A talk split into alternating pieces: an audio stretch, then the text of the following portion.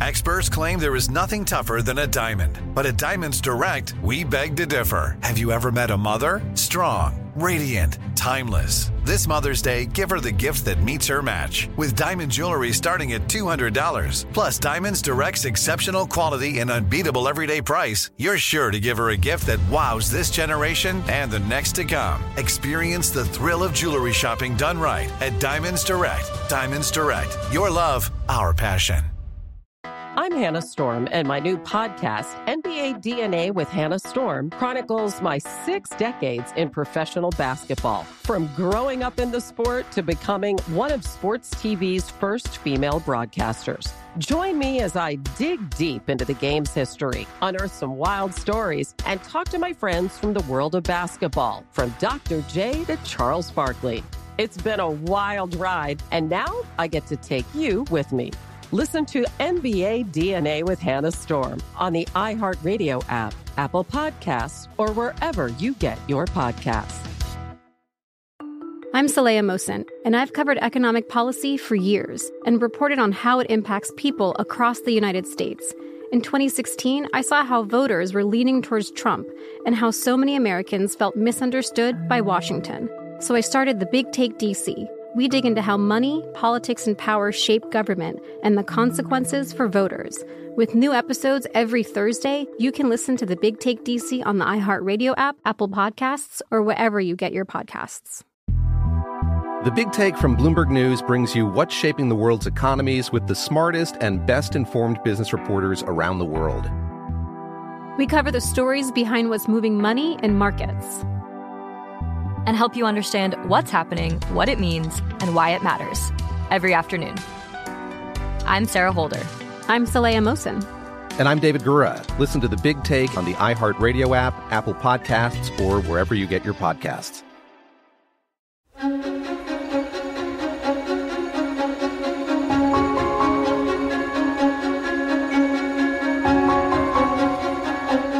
And we continue with our American stories. Up next, a sports performance story for the ages.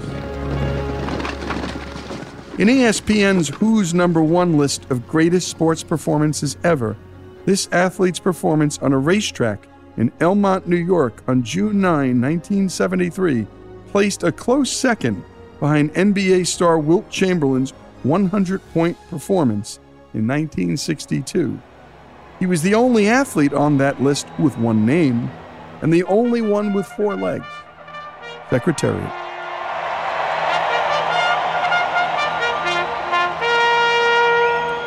Going into the 105th Belmont Stakes, there hadn't been a Triple Crown winner, horse racing's ultimate prize for three year olds, since Citation in 1948.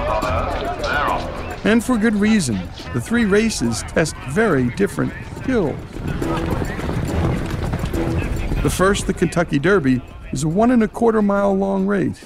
The second, the Preakness, is shorter at one and three sixteenths, with some especially tight turns.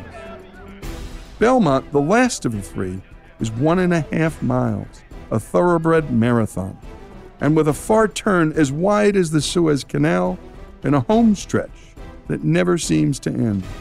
Only seven horses had won all three races in 100 plus years, making the feat as improbable as a baseball player winning the Triple Crown or a tennis player winning the Grand Slam. Six horses had won the first two legs of the Triple Crown since 1948 Tim Tam in 1958, Carryback in 1961, Northern Dancer in 1964, and Kauai King in 1966. Forward Pass in 1968, and Canonero in 1971. Their dreams all died in the dirt at Belmont.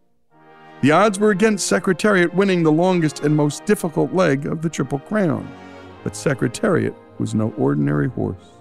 Sports writing legend Jerry Izenberg, a man not prone to romanticizing either athletes or animals, said this about the horse known as Big Red. You can't anticipate greatness, you can't even define it. It's something that God sticks into someone every once in a while, and because it comes from God, the gift can't be ignored and it can't be defeated. The great athletes use it, even if they aren't human. Secretariat's godlike attributes weren't always apparent to everyone. In his debut as a two year old in 1972, he had trouble at the starting gate and got pushed around the track. After finishing fourth in that race, Secretariat won his next two. The second was under a new jockey, Ron Turcotte. But it wasn't until the Sanford Stakes in Saratoga, New York, that Secretariat would show his real potential. Here's Turcotte to explain why. I was sitting behind two horses, and I started to make my move because there was an opening. And when those two horses came in together, they just ricocheted off him, like nothing had happened.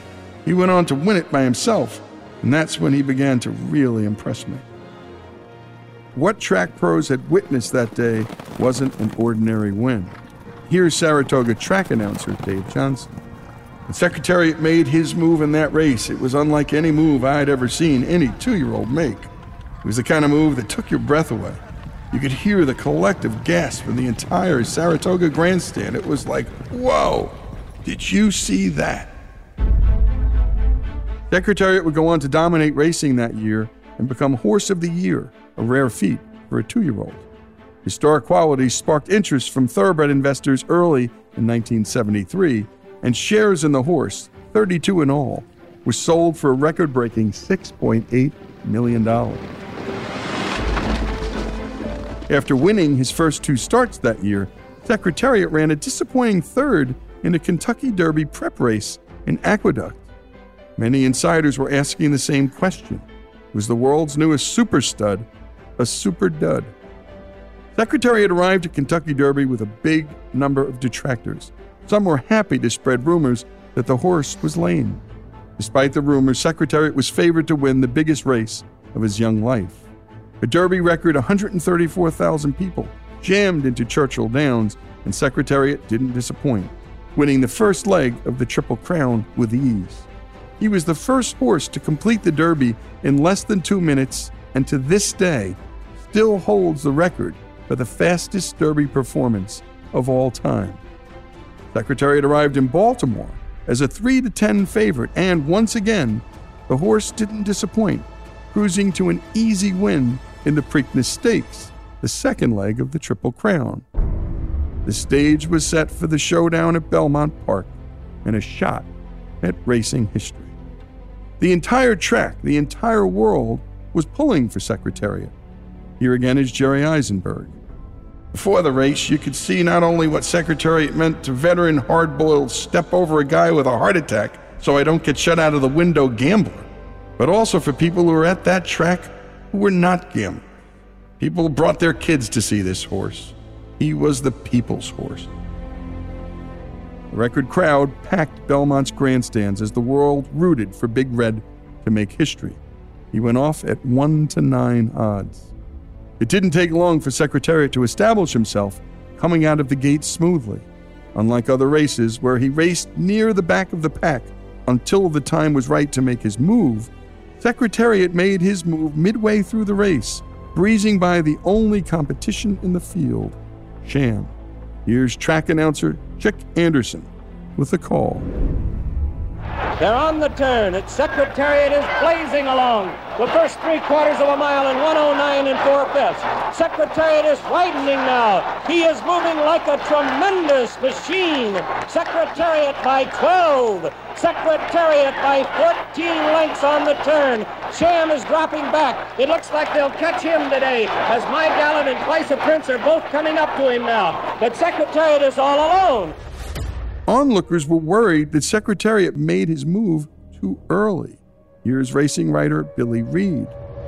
He just accelerated and took the field. I was like, good lord, what's Turcotte thinking? But Penny Chenery, Secretariat's owner, knew better. It was too early in the race to be running like he was running, but it must have been what the horse wanted to do. By the far turn, it was clear Secretariat was going to be the winner. It was just a matter of the margin of victory. Here's Ron Turcotte. Finally, as I turned for home, my curiosity got the best of me. I just had to turn around. And when I looked back, I scared myself. I never saw anything like it in my life. It was like the horse I was on and the others were racing on two different racetracks. Here again, track announcer Chick Anderson with the call. The lead is increasing. Make it three, three and a half. They're on the turn. Its Secretariat is blazing along. The first three quarters of a mile in 109 and four fifths. Secretariat is widening now. He is moving like a tremendous machine. Secretariat by 12. Secretariat by 14 lengths on the turn. Just moments later, here again is Chick Anderson with the call at the stretch of the Belmont Stakes in 1973. But Secretariat is all alone. He's out there almost a 16th of a mile away from the rest of the horses. They're in the stretch. Secretariat has opened a 22-length lead. He is going to be the Triple Crown winner. Here comes Secretariat to the wire. An unbelievable, an amazing performance. He hits the finish 25 lengths in front.